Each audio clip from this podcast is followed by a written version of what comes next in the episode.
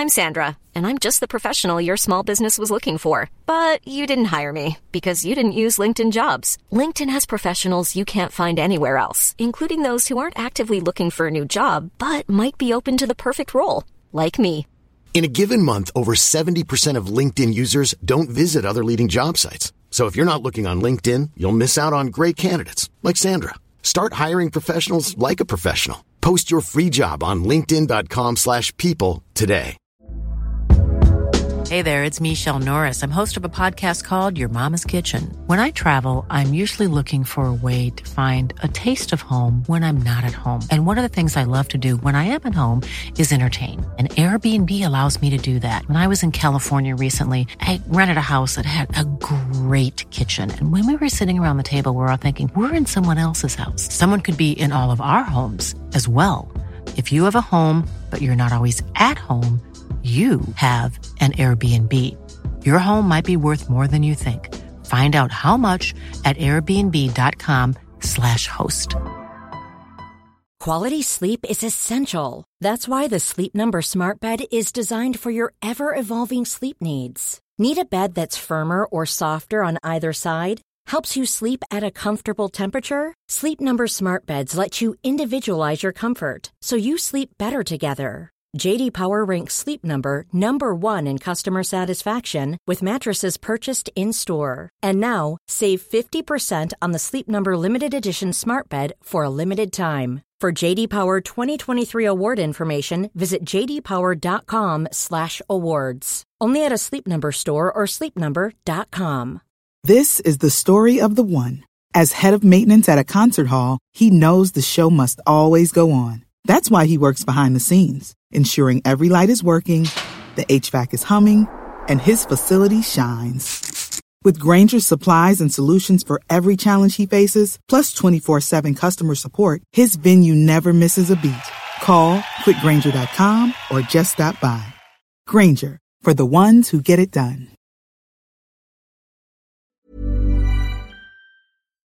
Oh, I can boogie woogie, ladies and gentlemen. Welcome to the Football Ramble preview show, sponsored by Betway. Scotland are back in business, and England were victorious. It's Friday, 13th of November. I'm Marcus Speller. I'm Luke Moore. And I'm Vithushan Ehantharajah.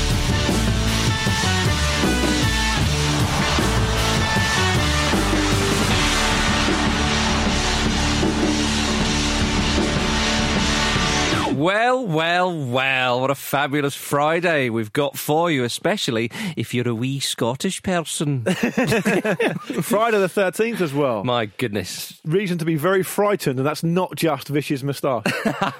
oh, flower of Scotland. My goodness. Before we get into that, gentlemen, uh, a little uh, little mention for On the Continent. It's out now this week. Dotton and Andy were joined by Miguel Delaney to unpack some of the travel restrictions for players in Italy and what exactly was behind Real Madrid's shock 4 1 defeat to Valencia last Sunday. It did happen. There's also a fascinating chat about the difficult uh, decisions faced by international players with dual nationality. Just head over to uh, Football Ramble Presents wherever you get your pods. yeah, very nice. Oh my goodness, gentlemen, Scotland are back in the big leagues. The scenes, the scenes alone were incredible. Everyone was crying. Yeah. And and the interviewer who interviewed, I think Ryan Christie, Yeah. said, um, "I can see the emotion, Ryan. I'm crying myself." Yeah. It's like, come on, let's be a bit professional. Did you see the bit? it was the a brilliant interview. Though. Yeah, it was. When he signed off at the end, he went, "Go on, you dancer." Yeah, he did. Yeah. yeah, I saw that as well. Yeah, exactly. Amazing scenes. It really was. I mean, flipping it, where, where to begin? I mean, 22 years, it's been a long, long time. Yeah. Growing up, as we did, Luke, in the 80s and 90s, Yeah. you used to see in Scotland at tournaments. And then, of course, in Yeah. 98, that was, it, that was the end of that. But they're, but they're back. I mean, and they've done it through the UEFA Nations League. Yeah, Tommy Boyd got him banned after that with that own goal, didn't he? yeah, the own goal was yeah. so poor Yeah. that you will begin to take a, a serious absence from the international game as a result. Exactly. I mean, they, they even lost in a playoff to Keegan's England. Yeah, uh, well, that's for how Euro bad it's got. That's That's how how, bad it's that got. was the real low. But but it, I mean, it'll be. I guess it'll be. Obviously, it's Euro 2020 technically, but it'll be 23 years by the time it comes around. That is a long absence for a team. Oh, yeah. I've been fooled by the you UEFA. Well, the branding, campaign. the branding. Yeah, yeah. Um, but for for a team, particularly now, who produce decent players. I mean, if you look at the lineup they they put out last night, and obviously we'll come on to the game, but they've got some decent players now. Mm. And and um, the Euros, as we know, has become much easier to qualify for. Now I understand Scotland have done it through a slightly different route uh, this time. But it's great to see them back there. It's it's an amazing it's an amazing thing, and they'll play um, England as things stand at Wembley uh, 25 years and three days after Euro 96, which was a golden time for those of you who are listening who are under the age of I don't know what 25. Whatever, yeah. Yeah, it was great. Trust me, it was Yeah, really yeah, good. Um, so it was it was an amazing thing. I was I was beyond gutted just because I'd invested a lot in the game watching it to see them concede like that in Mm-hmm. Oh, the in the final minute and just thought oh, I'm not sure they're going to do it now but they were able to turn it around and good for them because um, I- I'm happy I'm happy to see him to see him there. I'm happy to see the jubilant scenes in the studio. I'm happy to see the tears. It was just great. It was a great thing. Happy to see a little bit of boogie woogie vish.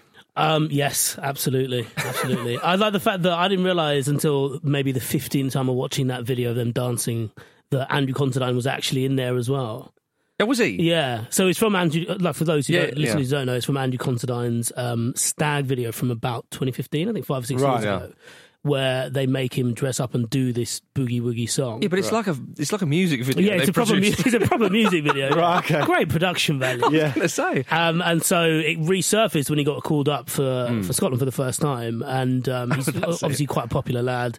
And yeah, apparently they've been singing it all the way through. and then they went mad then. Yeah, Yeah. and they'll be singing it when they tear the goalpost down at Wembley when they inevitably beat England. Yeah. Well, the, the other part of that is uh, as the, you know as things stand, and hopefully this does prove to be the case come next summer. But they will be also playing a game at Hampden Park as well. Well, they're playing two there, I think. Well, yeah, okay. So, um, Hmm. I mean, that'd be great. Yeah, if they can get some, I suppose, yeah, hopefully they can get fans in. But even not, if they can play a major tournament game, then that'd be pretty cool. Hmm. Well, they've got a chance. I mean, for crying out loud, you know, it's all about taking it, isn't it? I mean, as you say, look, they didn't qualify through the group in the sort of traditional means, but UEFA Nations League opened it up, as North Macedonia will testify to. Yeah, yeah. And and and they've taken that, and and you know, they, they the the game against uh, Israel was a very dull affair. Um, and that's an but- understatement yeah, it's one of the shittest games I've ever seen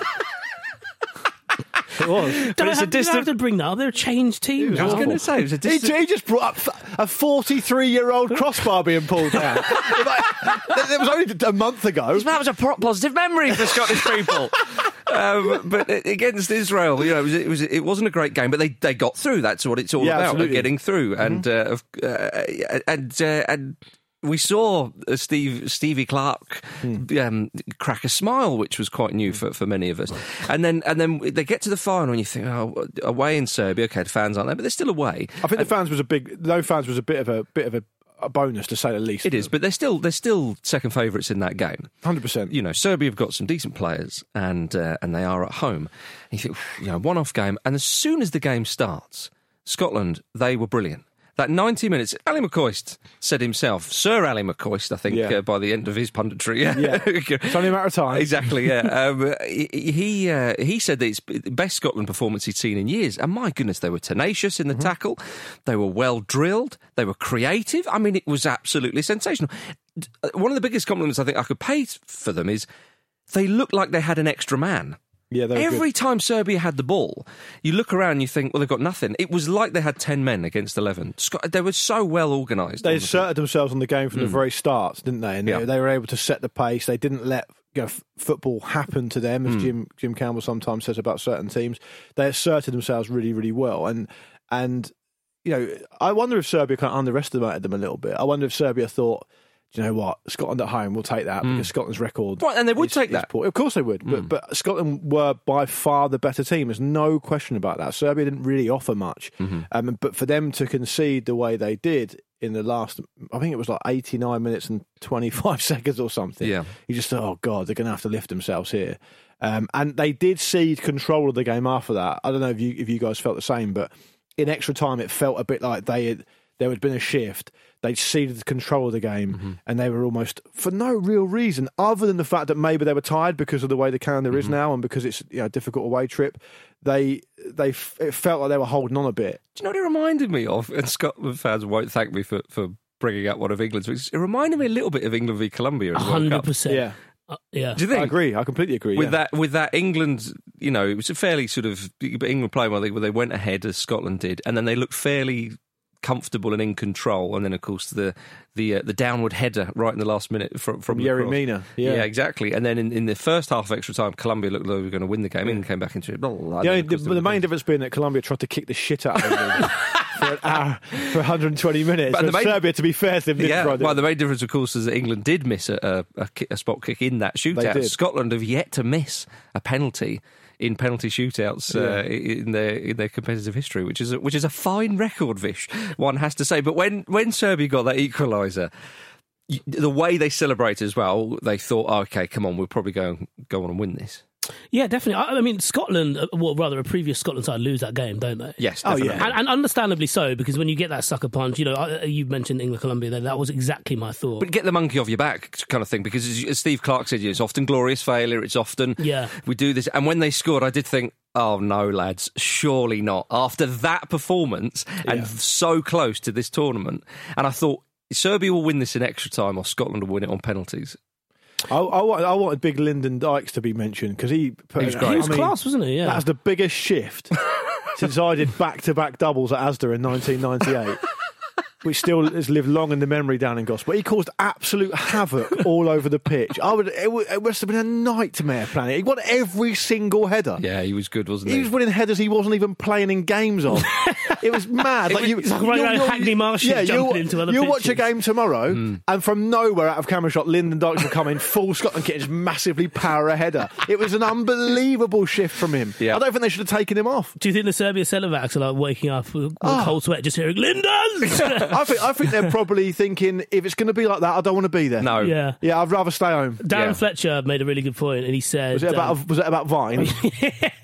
I want to see vines. I I want want to to see see gifs. um, I tell you what, the Magna Carta are going to be a state tonight, isn't it? Somebody set up a MySpace page for Big Big Marsh. He said that L- L- Lyndon Dykes had the kind of performance of a striker where everything stuck to him, where he made bad passes look good. Because Yeah. a lot of the balls that he was chasing were lost causes, but Yeah. because he got them under control so easily and brought other people into play, it looked more like a coherent plan. But it's so crucial as well when Yeah. you you're away from home against a better side. And now they've started. They were the better team, though Scotland, as we say. But to have that sticking point up front to bring others into play. I mean, you saw Ryan Christie was superb as well. He was. and uh, someone should have told him. He's very upset after the game. and, uh, You know, scored a lovely little goal. Uh, I say, why did I say little? Lovely goal. It was. I say little because he just sort of Snuck just there. past it. Do you know what I mean? It was. It was. It was Snuck in the corner. absolutely glorious uh, in in off the post, of course.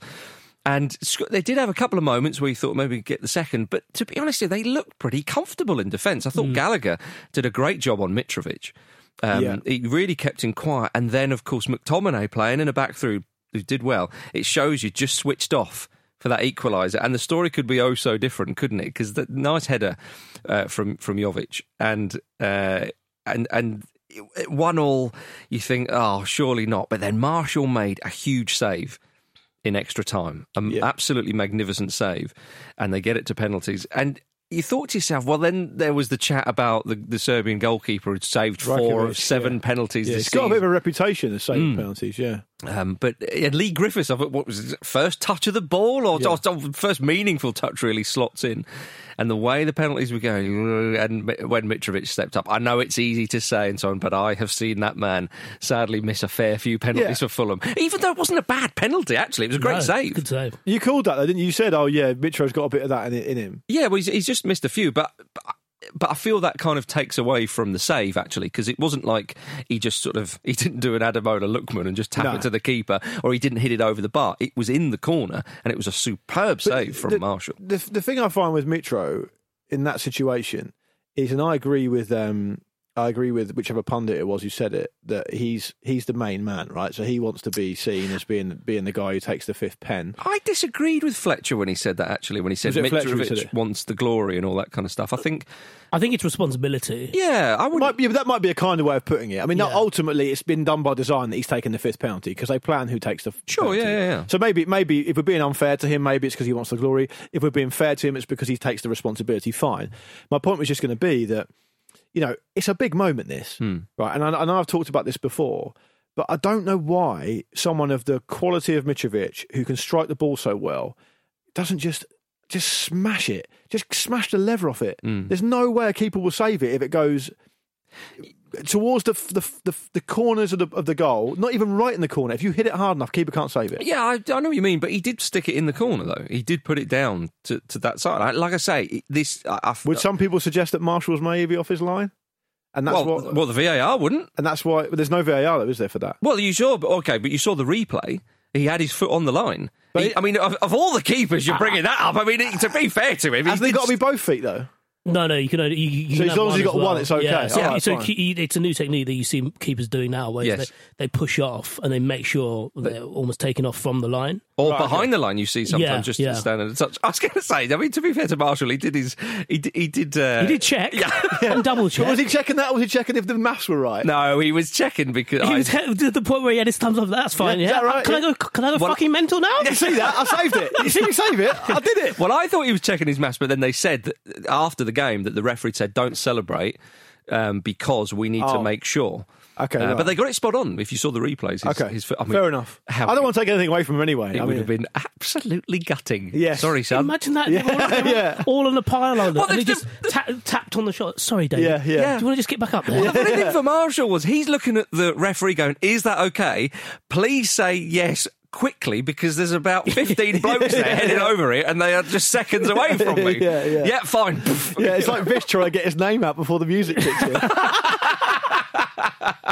just thumbs up to everyone. Yeah. Oh my goodness, my goodness. The, the worrying thing, though, looking ahead to the tournament for England, is that Uri Geller looks like he's uh, changed sides. I mean, it, I mean, Uri Geller is a fucking idiot. Come on, He is. he's got power. He's proved it yet again.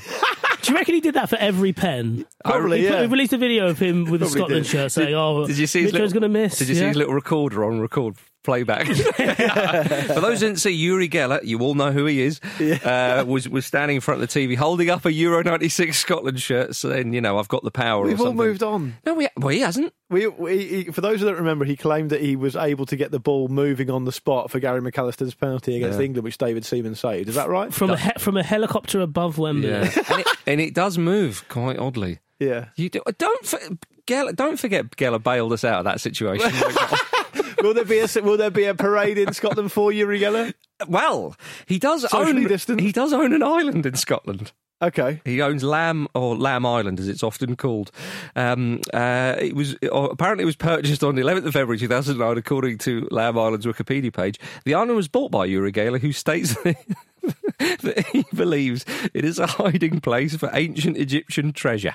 Is it? I mean, is this made up? Well, I- Is someone on the Wikipedia? I don't know, but Geller, Geller does own an island. He said, "Everybody to my island. It's it's uninhabited, apparently." Is apparently." he all right? Yeah, I was going to say it's. Un- I don't want to come. I just don't want to come. Thanks. I'm all right. yeah, well, you go there, and you anyway. So uh, imagine, imagine like David Marshall getting home to his family.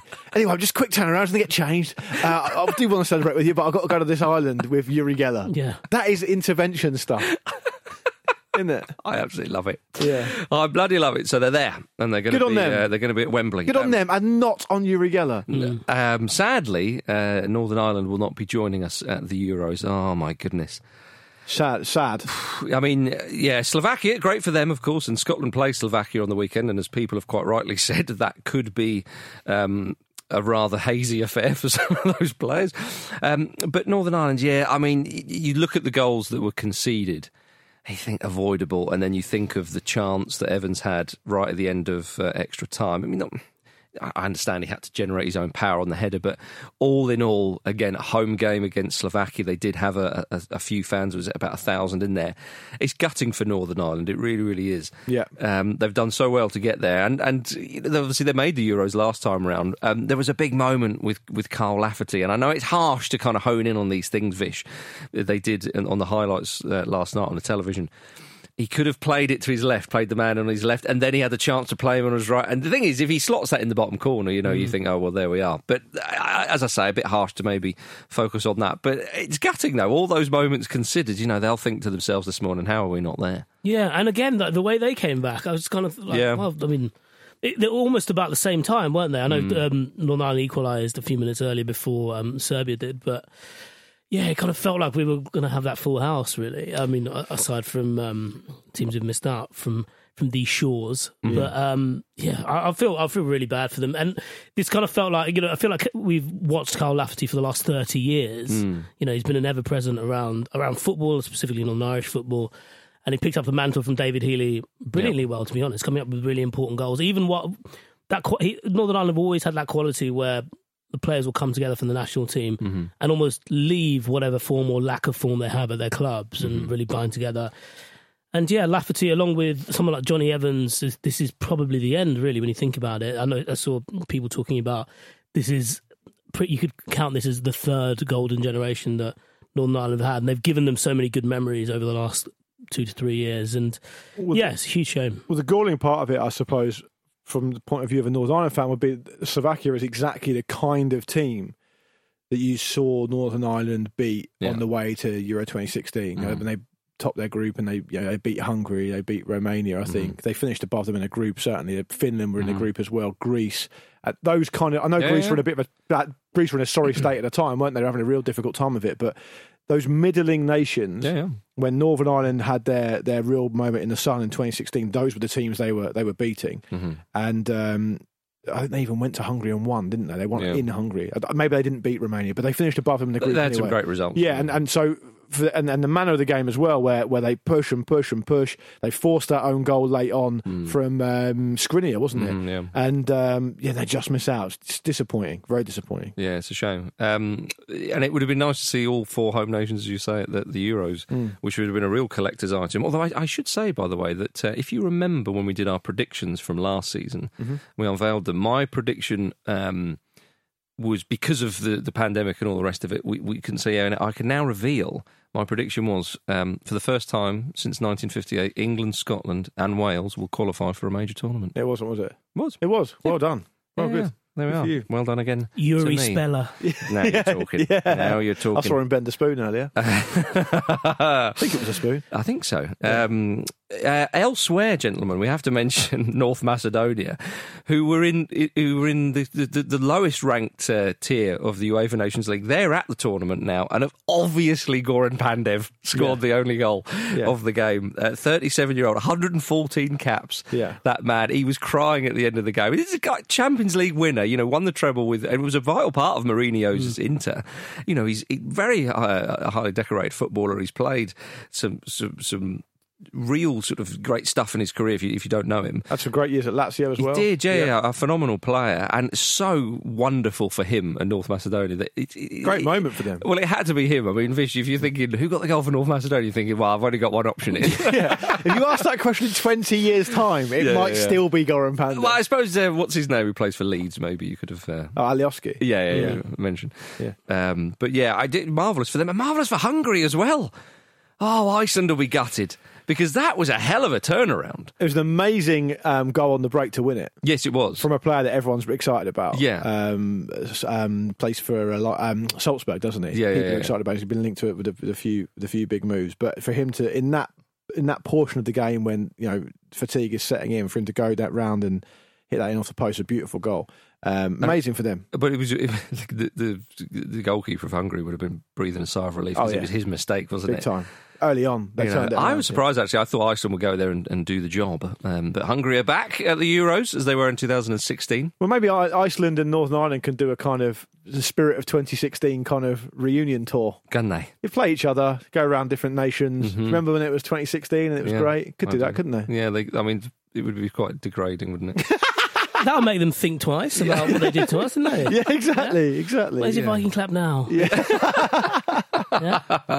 Viking tears. Don't worry, the uh, the Scotland fans will be doing that at Wembley. yeah. Remember this, lads. Harry Kane's going, hang on, what's that? Southgate's going, don't worry, don't worry. Yeah. Where's the memory wiper? Quick. Does the, I know I mentioned this before we started recording, but Mm-hmm. does Gareth Southgate's tenure end with a a draw against Scotland Mm. in the Euros next year? Well, I don't know. Was it the final group game against no, Scotland? it's the second one. Okay. So if, if England lose their But, first but it, it's one, it's the one that it, you know it's that the one that makes a third game out of their hands. No, when the do- results go their way I, elsewhere. no, I was thinking that Croatia would beat England in the first game, and Scotland put England out, and it's kind of like, oh, Gareth, Yeah. we expected so much more. Yeah, I think Gareth's, Gareth's credit in the bank, so to speak, will well and truly be used up by that point. If that happens, oh, yeah. Oh. Get the waistcoat. It's too late for the waistcoat, Gareth. Yeah. Forget it. Forget it. oh dear. All right, ladies and gentlemen. After the break, we will talk about England. See you in a moment.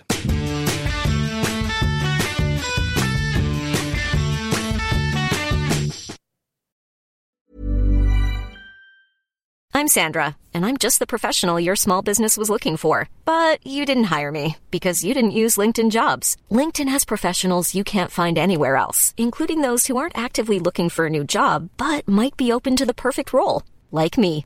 In a given month, over 70% of LinkedIn users don't visit other leading job sites. So if you're not looking on LinkedIn, you'll miss out on great candidates like Sandra. Start hiring professionals like a professional. Post your free job on linkedin.com/people slash people today.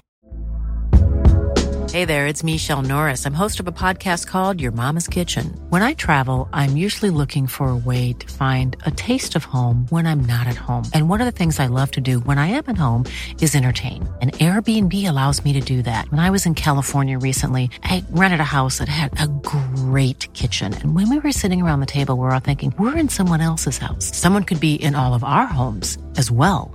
If you have a home, but you're not always at home, you have an Airbnb. Your home might be worth more than you think. Find out how much at airbnb.com/slash host.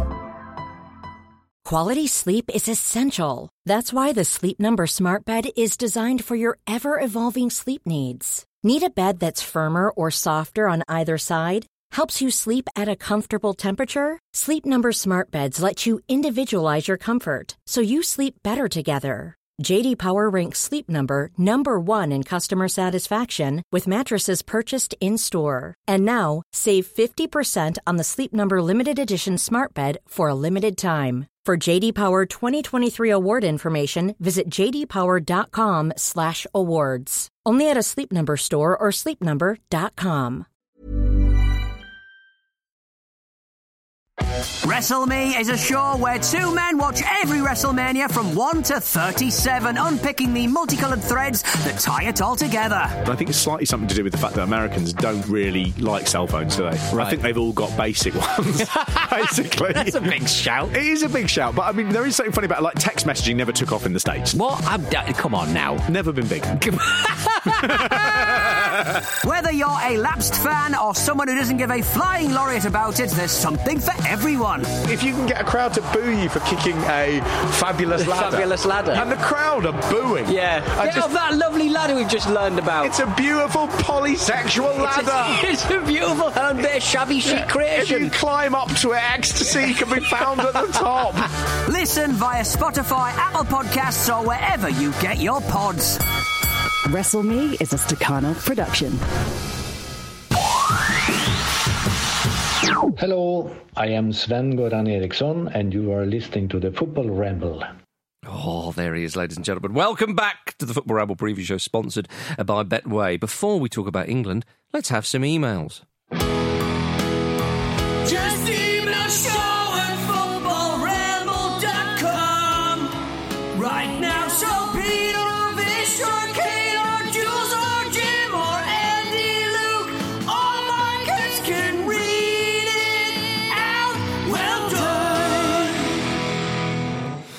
Well done indeed. Now we have an email here from Ollie King. Dear Ramble team, I was very happy to hear you touch on the prestigious Epsom and Ewell Under Nines League this week. It That's not far from where you grew- uh, spent a bit of time, isn't it? It was very close. Yeah, Yeah. Ashton is next Yeah. to uh, Epsom. Yeah. Of course. Uh, Matt Elliott once played for Epsom Eagles, I believe. There we go. Went on to play for Scotland, of course, because he couldn't play for England. No. Because he wasn't good enough. he, won't have, he won't let Scotland have their day. I know, It's a dig, isn't it? no, I mean, it's more Matt Elliott. Yeah, but You you're, really you're have a go implying that Matt England are better than Scotland. I'm not having a go. I, mean, I worked with him once. And, uh, and you didn't like him. No, he's a lovely fella. And you thought, from now on, I'm going to make your life a misery. Not your favourite Leicester centre back, though, is he? Certainly not, but... Uh, Jerry, Gerry Taggart. He loves Gerry Taggart. Big jezza. um, but uh, give it a mozzie. Uh, yeah, yeah. um, uh, uh, Matt Elliott, yeah, he said in front of the uh, the packed crowd where we were doing this gig um, in uh, Euro 2012. That was all the way back then. Um, that, that when he played for Scotland, they didn't do very well when he was playing. He was like, "Yeah, no, I was a double agent." so they're, they're words, his words, Vish, not mine. Um, anyway, uh, back to uh, Ollie King's uh, email. Yes, he was very happy to hear about uh, Epsom Ewell under nines league. I also used to referee uh, this league when I was 16, and now it's in the spotlight. There's something I must say. Um, I mean, there's a spotlight on it, I suppose. uh, while refereeing a game, I gave a decision which one of the ruthless nine-year-olds was unhappy about. He shot his left arm up in the air in rage, gave me the middle finger. I promptly took appropriate action, sending him off, much to the shock of the crowd. My dad was watching the game and came up to me afterwards asking why I'd sent him off. I explained the situation and he very quickly disagreed with me, saying no middle finger was raised. Coincidentally, I had an eye test later that week where it turned out I was very short sighted. Having seen the world through my fresh new specs, I immediately knew I'd made a mistake. Please, may I use your platform to apologise for many possibly horrendous decisions made in the first half of the ele- the 11-12 season. You deserved better. He could have ruined some careers there. He could have done, yeah. My goodness. That kid is now a you know 19, 20 year old and probably hates the game. We need to probably get- hates any kind of authority now. We need to get Charlie Nicholas in to say to him, "Well, you should have go to Specsavers ref because you won't even wear your glasses when you're driving your car because you think, you know, you should have done that." He should have done. Maybe he did. Maybe he did. I've got an email here from Sean Howe. Uh, greeting, Ramblers. Listening to Andy's story about forgetting his watch while refing in Sunday League reminded me of a similar situation I encountered a few years ago. It was a cold Monday evening, and I decided to pop down to my local team, Hastings United, where the under under 18s were playing the FA Youth Cup. Unfortunately, I'd arrived five minutes late and missed the game's only goal, but it would turn out I would watch more than 90 minutes of football anyway. As the 90th minute approached, we looked longingly towards the sideline for the announcement of stoppage time, as it was blindingly obvious the young U's were not going to get anything from this game. But there was no sign of the game stopping. The crowd began to feel uneasy, looking at their watches and phones. I'm sure we've played 95 minutes. Did we miss the board? And other more fruity quotes echoed around the ground. Still nothing. It was at this moment I realised that it was probably what was probably happening. The game was a 7:30 p.m. kickoff, but the ref must have been on autopilot, thinking it was 7:45.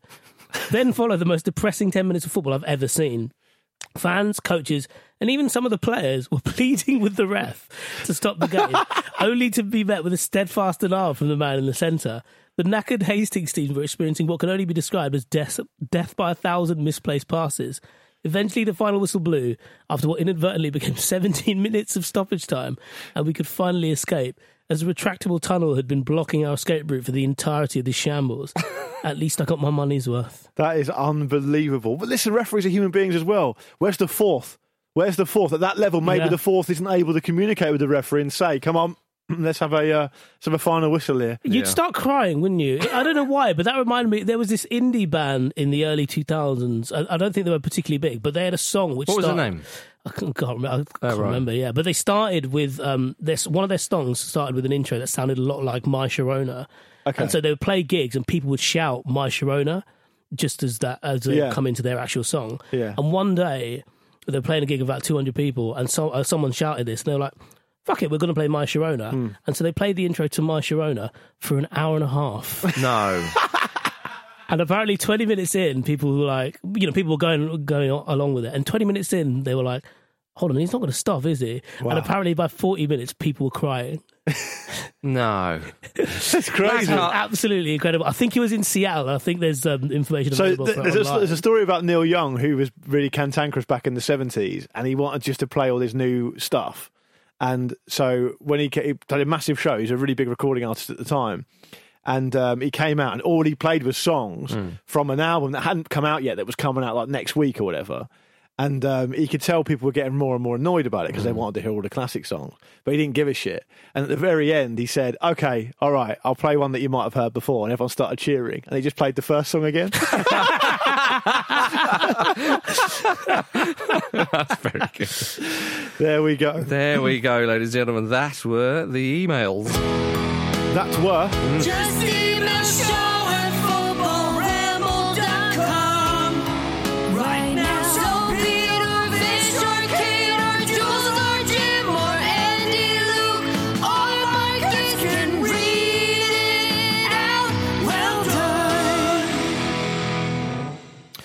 Right, gentlemen, let's talk about England. Hey, another win, another clean sheet. My goodness, we're gathering momentum, aren't we? It is like a runaway freight train.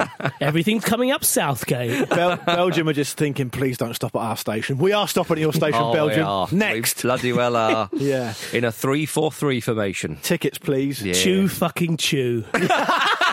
Yeah.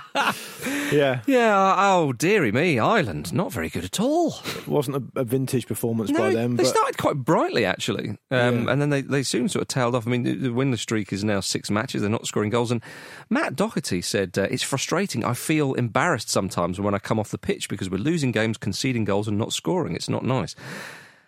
And I, I feel I feel a bit sorry for him because I, I see what sort of Kenny's trying to do. I think that he's trying to make them a little bit more attacking because that's obviously not what you get with old Miko McCarthy. I mean, they should have beaten Slovakia in that game, and they should have been playing Northern Ireland. But of course, that's all done and dusted now.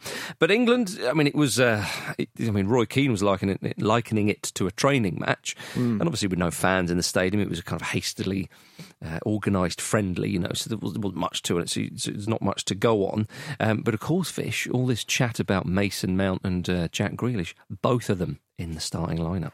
Yeah, yeah. I d- don't see why it couldn't have happened before, but it does make sense that with Mount playing in that more withdrawn position, as someone who, you know, when you see what he does at Chelsea, it probably end up being something he does more long term, considering their attacking talent, where he'd be, mm-hmm. bit, you know, pushed back into midfield more and therefore, you know, have the energy and tactical nous to work around that and do all the pressing and do everything in between. Very good on the ball, obviously. And yeah, I, I thought it was the this game was if, if we got anything from this game, it's hopefully to nip that Grealish versus Mount Hmm. bollocks in the bud because I think it's not been particularly helpful for, for either of them. Actually, you Yeah. know, even though Grealish is the one who's been garnering all the support, I don't think he was he's helped by that, and I don't think England as a whole are going to be benefiting from having two players seemingly at odds with each other, even though they're not actually at odds with each other. Why is So, everything, um, everything's so polarised, isn't it? These I know, days? yeah, You can't, can't- well, I think Grealish is handy, but uh, what? You're not a Mason Mount, man. You're a scumbag. You know, like, oh, blimey. I, th- I think uh, if I could make a, a possibly by now trademark big shout, Go on. Um, it would be that if you're going to play three up front and you're England, you've got to play Grealish off the left. Yeah. You have to play him. I, I, I I can't agree. see what the reason would be to not play him now.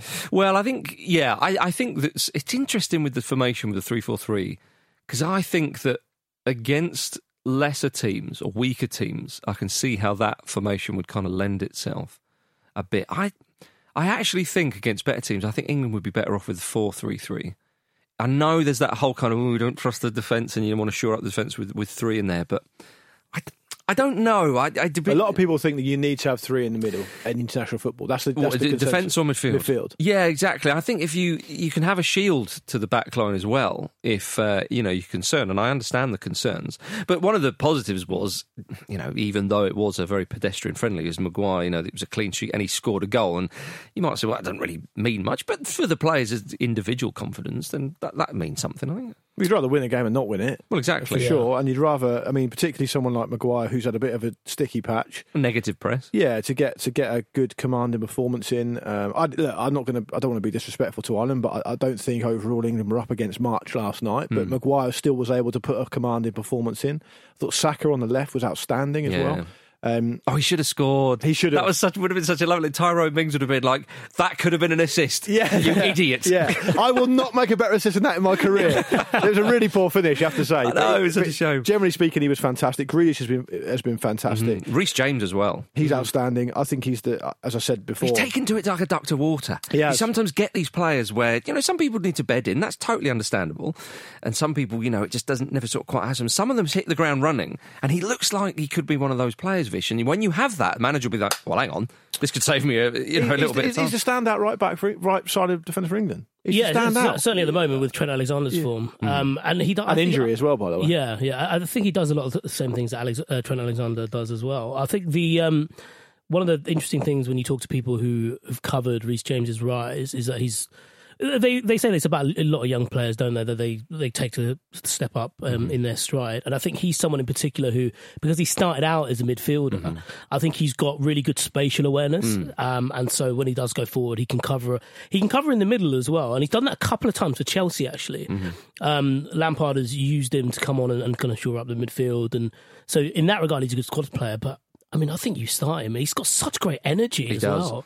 I, I, he's a remarkable player. We're, we're, I know we've we've talked at length about the um, you know the riches we have at right back, but I think having him there in particular because he he's got the defensive side specifically as well and can go forward. Um, yeah, I, th- I think we're in we're in good shape. I'm not so much worried about the back, and I think Harry Maguire's performance was all the more important given the injury to Joe Gomez. It's more that left actually. Do you think? I don't. Bukayo Saka is a brilliant player. I don't think I'm, I'm kind of worried that he might be seen as a long term fit at that uh, defensive left side position because I think not only do we lose a bit of him going forward, and I, I think primarily actually he could be easily be an option from coming in from the right, being a more dexterous front player. But I wonder if he might be a bit caught out there in those games. But as you said at the top of this point, if we're only playing it against teams that we know mm-hmm. England are going to see more of the ball, then maybe that's not a problem to worry about. Mm-hmm. But England are in a bit of a funny situation, though, for two reasons, I think. One, they need to settle on what team they want to play, and they need to mm. get used to it pretty quick because they've got two Nations League games coming up. I imagine there'll be, what, a couple organised for the spring before the Euros? Yeah, usually. There'll be friendlies. There could be a couple, probably end of May or whenever it would be Yeah. conducive. Who knows the So you, schedule? you're going to have a handful of games Yeah. from now until then. Mm-hmm. Right, they've got to sort out what they want to do because against Iceland they played four at the back and they've played three at the back more recently with four in the midfield. And mm-hmm. I think they played slightly differently in the, the game against Denmark. Was it? They played a three-four-one-two, slightly differently off mm. the top of my head. Anyway, it doesn't matter. But the point being, they've got to settle. Mm-hmm. And secondly, they're they're in a situation where we all know. Realistically, we can be confident now. Although it was only four years ago, we can be confident now. I think that a game against Iceland, like in 2016, mm-hmm. probably is unlikely to happen now. Mm-hmm. England will beat teams like that. We saw it in 2018. They'll beat a Sweden. They'll mm-hmm. beat a Colombia, and yeah, there might be a rocky patch along the way, as there was in Colombia against Colombia. But they'll beat these teams. But the problem isn't that. The problem is, even in 2018, when they have that amazing run, they lose to Belgium twice. Yep. You know, they they. I don't think England. I, I know they've had a result against Belgium recently, but generally speaking, in a big tournament, there is not. And you guys around the table might be different to me, but I feel like there's no confidence at all that they're going to beat anyone good mm-hmm. anytime soon. And that's a real problem. And I said that to Andy on the show a couple of weeks ago, and he said, "Well, you know, look at what happened with Germany. It took them ages to sort themselves out, and and they- they invested in the process, and they stuck with people, and, and they mm-hmm. eventually won the World Cup." It's a bit different, Andy. Yeah, it is different because England are fucking England. I know, and, Germany have got like, loads and loads of recent and long history of doing very so, well. So. I wonder what the solution to that is, and I wonder if because we're England and because we got carried away in 2018 and we enjoyed it and it was a brilliant summer, it's been glossed over the fact that they didn't play anyone that good and that it was the challenges that were were beyond hmm. them. And the team's very different now. True, but is it better or is it worse or is it just the hmm. experience? And we can't be in that position forever. But he had his system. He, he, he knew the system, and the system, yeah, with a with a fortuitous draw, got them that far. But I, I- think he, you know he is having a tinker. It'll be interesting to see against Belgium uh, because that's you know Belgium will be wanting to win that game. I know there's no fans, and blah, blah, blah, it's the same for everybody. So everybody's dragged down at the same level um, with regards to what's going on. And I, I, I mean, the, the, the whole sort of Jack Grealish thing. I think you're right, Luke. I think having Grealish on the left gives such a different option because I think you know the way Kane likes to drop deep sometimes and play in Son as it would be for Spurs, and then Sterling uh, for England. You know that works quite nicely, but you don't have to have two similar wingers. I think sometimes, especially in this country, people uh, are obsessed almost with symmetry when it comes to formations, and they think, oh, well, the, the, the left winger has to be pacey if the right winger's pacey, and have to be sort of quite similar. Because even Rashford and Sterling are slightly different players, you know. But you're going to have a, a, a right-footed, left-sided player, really, uh, whoever comes in. And so I think I think the way Grealish is playing. I mean, Southgate himself said, you know, Grealish was good. He was really in really good form. He's playing in the areas we want him to play. But Southgate also says we're not as strong physically in, in midfield as we might normally be. Um, and, and I suppose he could have been saying that in the context of just the Ireland game. But I think Southgate is aware of England's shortcomings, which is why it gives me a bit of hope. You know that you don't hear some of the bluster that you heard from other England managers. I think he's quite realistic, Southgate. Yeah, yeah, no, hundred percent. Well, he, he basically got the job off the back of tempering expectations, didn't it? Well, you didn't want it- the job. Yeah. Yeah. Well, I mean that for a start, Which was a masterstroke from the FA. Give the job to a bloke who doesn't want it, and, uh, and we'll be okay. But also, you know, I suppose the circumstances around how he got into the job in the in the first place. Sure. I I was trying to work it out in my head, and I figured that the best place to start on what I think would be an ideal England side is to essentially start from the midfield three and work outward. Hmm. Because as you said there, you don't need to have symmetry with your wingers. You can have Grealish on one side, and you can have whoever else on the other. To allow them to do what they do further forward, you'll need certain players like Mm-hmm. like having Mount where he was yesterday, who can kind of fill in the gaps around them so Yeah. that we're not so lopsided, or even just having an option of breaking into the box at a certain Mm-hmm. time. And that's going to change depending on who, whether that's Grealish or whether that's Sancho or whether that's Rashford Mm-hmm. or Sterling. And the opposition as well. Yeah, of course. And so I, I think Southgate has in his head seven midfielders mm-hmm. who give him a bit of dexterity everywhere else. Mm. And I think he's going to have to work out, and perhaps already has worked out, against certain types of opposition who plays where and what that means for everywhere else. Because mm-hmm.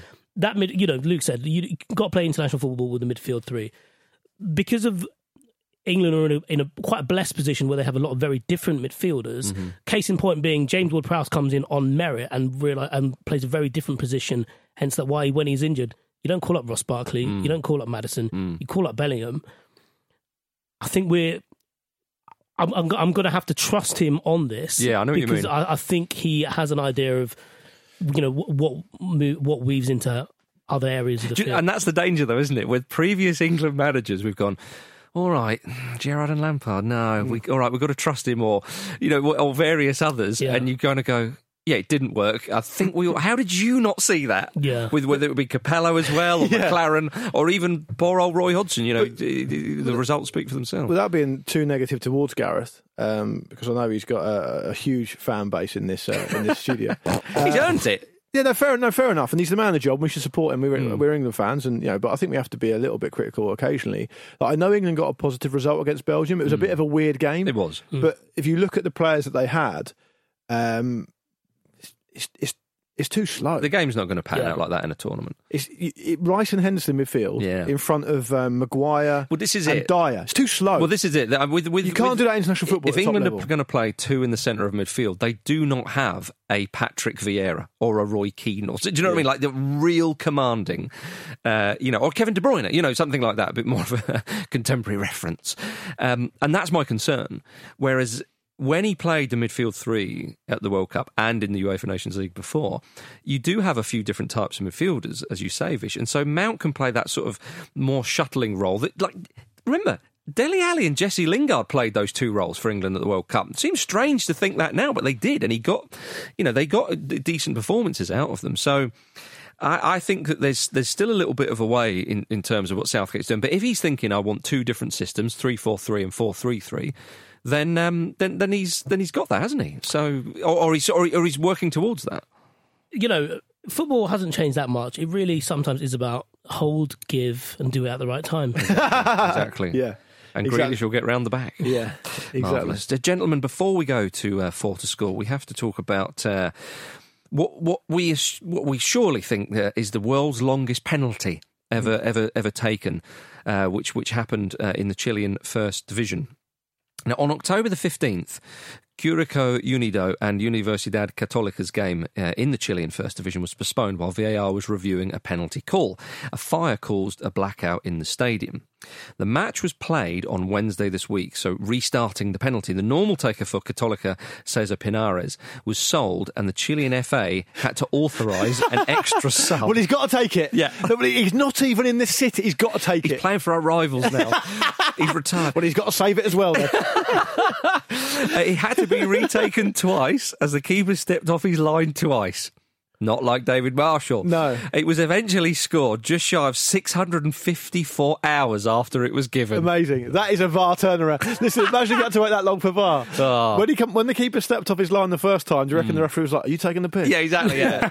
Crying out ruddy loud. If you, anyone out there can beat that, which I doubt, Yeah. That is the, the stars aligning for a ridiculous situation. Indeed. Um, four to score uh, with Betway. It's now time for that. Entry to Betway's four to score is free. Each week you pick the first goal scorer in Betway's four selected matches for your chance to win the weekly £50,000 jackpot. Make sure your selections are submitted before the first game for rather obvious reasons, and further T's and C's apply. Okay, four games. Game one Portugal v France, Saturday night. Marcus. Cristiano Ronaldo. It's a textbook selection. I've not done well this season. Um, if, if if I can bank on somebody doing the business, One thing I forgot to mention earlier, Oh, no. because Cristiano Ronaldo just reminded me of Gareth Bale. Hmm. Gareth Bale was present for the Wales game Yep. uh, in the stand. Yep. I think he might have been watching the US Masters on his MacBook. Oh my goodness. he definitely had his MacBook open, and every time they cut to, him, he wasn't really watching the game. Yeah. So anyway, if you if you're listening, Gareth, let us know what you were watching. What were you watching? The US football? Yes. Yeah. Yes. The Masters, but the, you know where the old players play. I'll watch little- the ball being I'll watch the ball being knocked around. These US Masters who have turned up here. anyway, Cristiano Ronaldo, game two, uh, Switzerland v Spain. That's also Saturday night. Vish, you're up. I'm going for Alvaro Morata Okay. Mm. because he's he's had a bit of a weird time Mm-hmm. of that, hasn't he? He's had a hat trick disallowed. He's scoring, and I think he's going to get a legitimate Yeah, one. he is Spanish as well, so he could play. Yes, yeah, that, was- that That was is one of the things. I had to check actually. Yeah, That is key. Um, well, we'll take your word for that, Vish. Uh, game three is Andy. It's Germany v Ukraine. Here's Andy's pick. Morning Ramblers. What an absolute delight to be doing Germany versus Ukraine this week um, on four to score.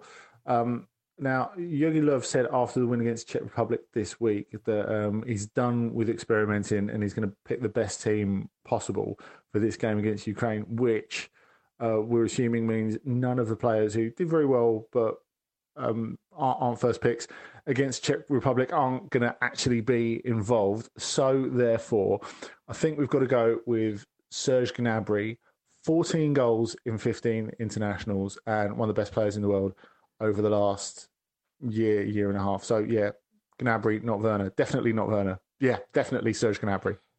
Thank you very much, Andy. Uh, you absolute windbag. Four, 44 seconds that was. To pick a player. We can't call him a. We can't call my dad a windbag. To your dad now. yeah, I want to adopt him as my dad. That's That's, kind of my enough. thing. I don't think it works like that, does it? Hang on, Well, it's, should it's my thing. Yeah, they're What, about- adopting that, just collecting them. Well, no, just just Brussels. Brussels is like a, a strong dad, isn't it? It's embarrassing because you're about the same age as well. Yeah, but I can still I still need the guidance.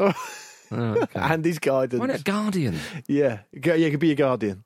It's just like in Curb I Your don't know Enthusiasm. It's like in Curb when um, Larry has an argument with Marty Funkhauser because Marty Funkhauser keeps calling it referring to himself as an orphan, and Larry Davis says you're too old to call yourself an orphan now. anyway, Older brother, there you go. Yeah, fine. Right. Serge Gnabry for Andy. Game four's meets Belgium v England. I've gone for Harry Kane Of course you have. because I'm sat next to Marcus and he's intimidating me to picking an England player. Gertcha. Yeah. Uh, so Cristiano Ronaldo, Alvaro Morata, Serge Gnabry, Harry Kane. Make sure your selections are submitted before the first game. Betway's four to score. It's completely free to play, but you must be over the age of 18 and do gamble responsibly. Further T's and C's apply. And for more information on responsible gambling, head to begambleaware.org. All right, now it's time for this.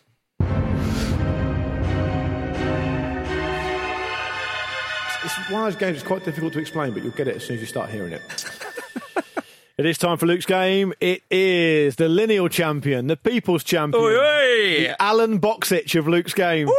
Marcus Speller versus. Oh, it just says Vish. Yeah. I'm actually quite nervous. This is really sad. It's isn't annoying, isn't it, when you get nervous about Yeah. stuff that really doesn't matter? Chance for you to grab the title. The title's changed hands so many times. I'm really Has it? pleased about it. I'm so glad I got it, and Yeah. now I feel I've moved. I'm, I've, I've moved on from Tim Henman status, and I'm now sort of Andy early, Murray. early stage Andy Murray. but do you want to stay at the top though? That's the thing because the best people want to stay at the top. Um, you, are you just happy to be at the top? more of a yeah, more of a John Lydon than a John Legend. You'll probably beat that lot of rubbish, won't you? No? Fish, can I just confirm um, what's in your belly at the moment? Um, just coffee, uh, like a oat flat white. Needs to be fire. Yeah, it does. Um, where's your head?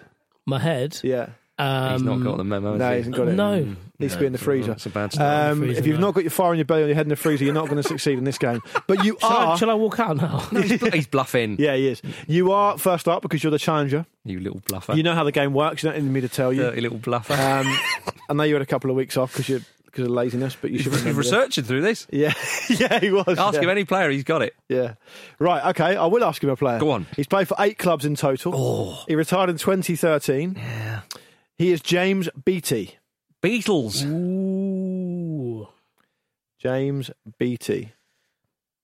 By the way, I'm not going to get this fucking catchphrase of fire in the belly, head in the freezer, the catch on if you're not going to fucking step up to the mark, all right? Next time, remember.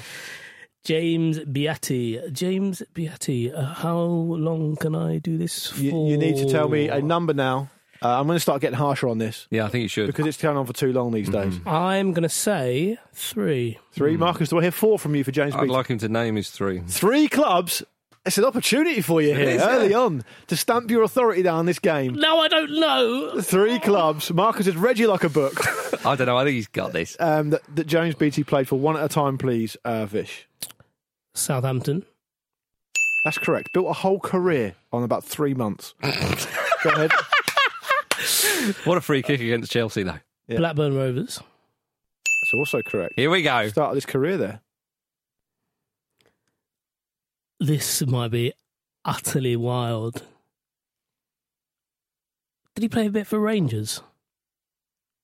One there nil it Vish. is. It's 1 0. 1 0 Vish. Blackburn Rovers, Southampton, a big money move to Everton. Hmm. Oh, Everton. Ah, Yeah, yeah. yeah. Sheffield United, Stoke City, Rangers, Blackpool, Sheffield United again. Finishes his career at Accrington Stanley. Do you know what? Stoke was the one. I I had those three, and I thought, well, did he play for Stoke, or am I thinking of Southampton? Yeah, looks him right. What a start Um, for Vish. All right, so it's 1 0 to Vish. Let me add a little bit of spice Ooh, to that. please do. Six players up next. Here we go. Alan Boxage? Six players, sorry, six teams up next for this player. Uh-huh. Um, uh, an absolute giant of the game, a legend of the game, a royalty, whichever way you there we slice go. it. It's Clarence Seedorf. Clary Seedorf. Yeah, My goodness. six clubs in total. Career from 1992 to 2014. How many of Clarence Seedorf's six clubs can you name, Marcus Speller? It's a good one, that. That's a very good one. Hmm. Come on, Seedorf. Um, I don't think you have the facilities for that, big man. Have you got the facilities? I've got five. Oh, that is nice. That is a bounce back. What a counter punch that is. After going to go, after going to point down, Vish, can you do all six? Do you five? Oh, we Okay. want you to name your five. One at a time, then, please, Marcus. Five clubs that Clarence Seedorf has turned out for. Ajax. Won the Champions League with him. AC Milan. Won the Champions League with them. Real Madrid. Won the Champions League with them. Um, Inter. That's your four. Botafogo. Oh, I love that. Very nice. Could have said Sampdoria, though. Very nice. You could have said Sampdoria. It would have been all six. Yeah. Would have been all. Sampdoria was the six. one I, I thought, I'm pretty sure, but I thought I'd play it safe with five. I only, Correct. I only had five. Yeah. Did you? Ajax, Sampdoria, Real Madrid, Inter Milan, Milan, and Botafogo. Okay, Vish, you're up now. Um, it's one all, all to play for. Uh, he's played for 11 clubs in total. He retired in 2011. 11, did you say? Sorry. 11 clubs in Yeah. total. Played and retired in 2011. All Yeah. the 11s. Legs 11.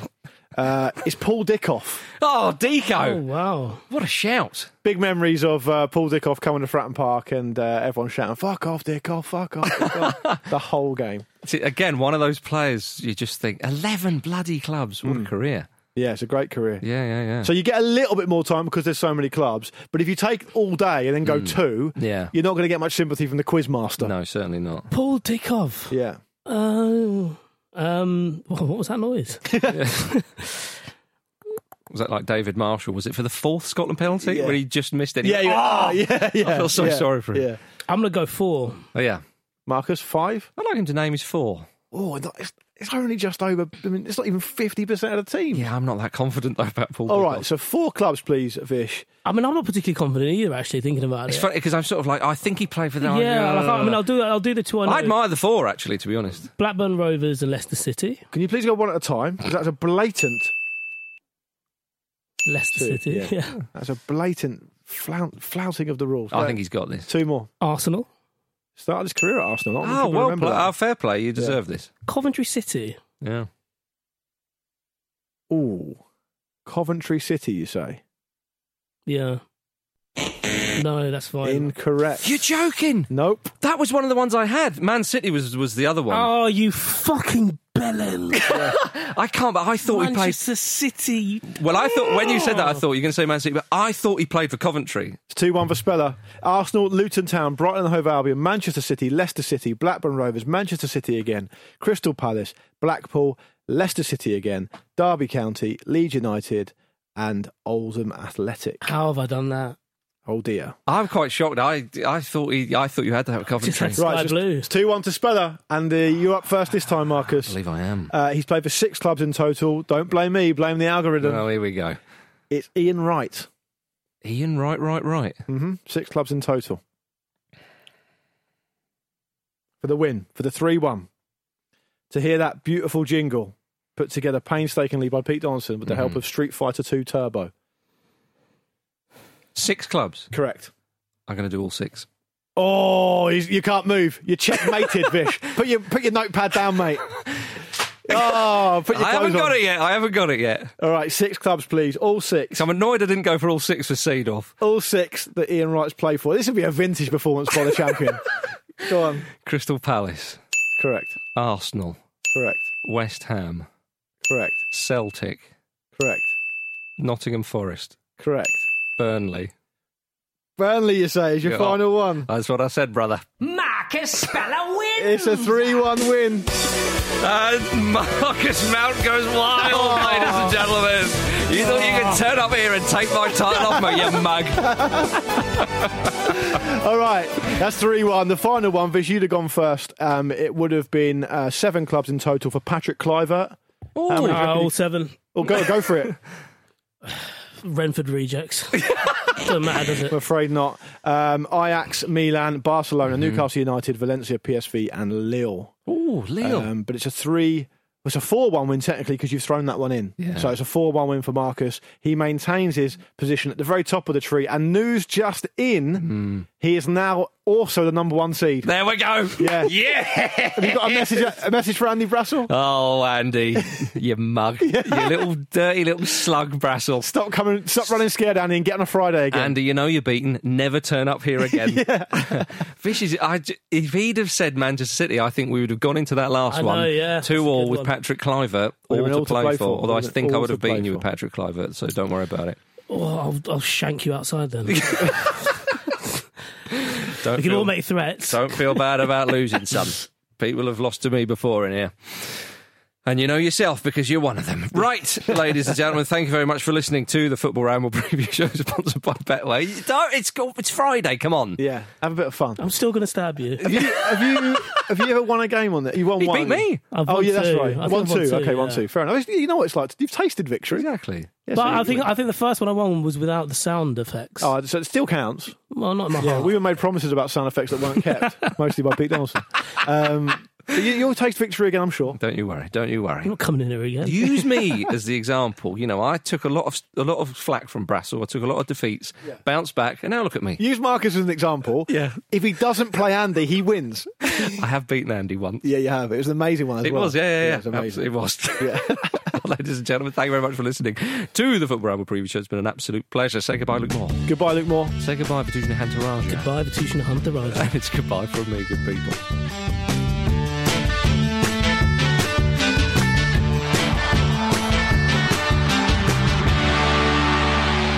This was a Stakhanov production and part of the ACAST Creative Network.